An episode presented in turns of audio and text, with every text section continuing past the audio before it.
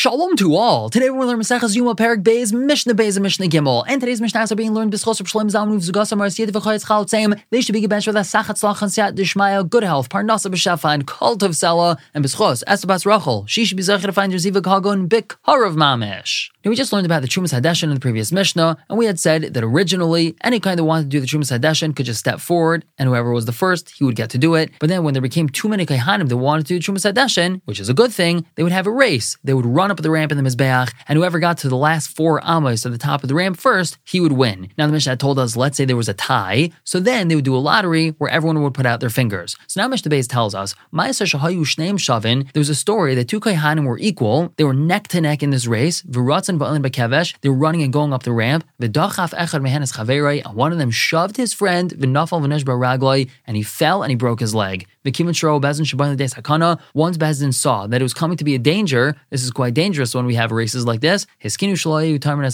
Elo Apayas, they made a takana that the only way we're going to go about picking who's going to do a Trumas Hadeshin is through this lottery of putting out the fingers. And then the Mishnah tells us, Arba Piyasais Hayusham. There was actually four different lotteries every day in the Beis Hamikdash. Vizeh Hapayas Harishain, this was the first lottery. Moving on to Mishnah Gimel, Hapayas Hasheni, what was the second lottery? That would be for the following. Mishaichet, who's going to shech the korban tamid? Mizairek, who's going to sprinkle its blood on the Mizbeach? Mimidash and Mizbeach Hapnimi, who's going to clear the ashes off of the inner Mizbeach? That's the Mizbeach that has the Ketyrus on it. Mimidash is Hamanaira, who's going to clear and clean out the Menorah? Umi Male Varim Lakevesh, who's going to bring the Avarim, the limbs of the korban tamid, up the ramp. Now, there's actually six pairs or six sets of Avarim from the korban toma that were brought up, and that was each done by a different kayin. And here's the breakup: Harosh v'haragel, the head and the back right leg, ushtei hayadayim, then the two front legs, ha'iketz v'haragel, the tail and the back left leg, hechaz v'hagera, the chest and the neck, ushtei defanes, the two sides of the animal, v'hakravayim, and the insides. Another one was v'hasoiles,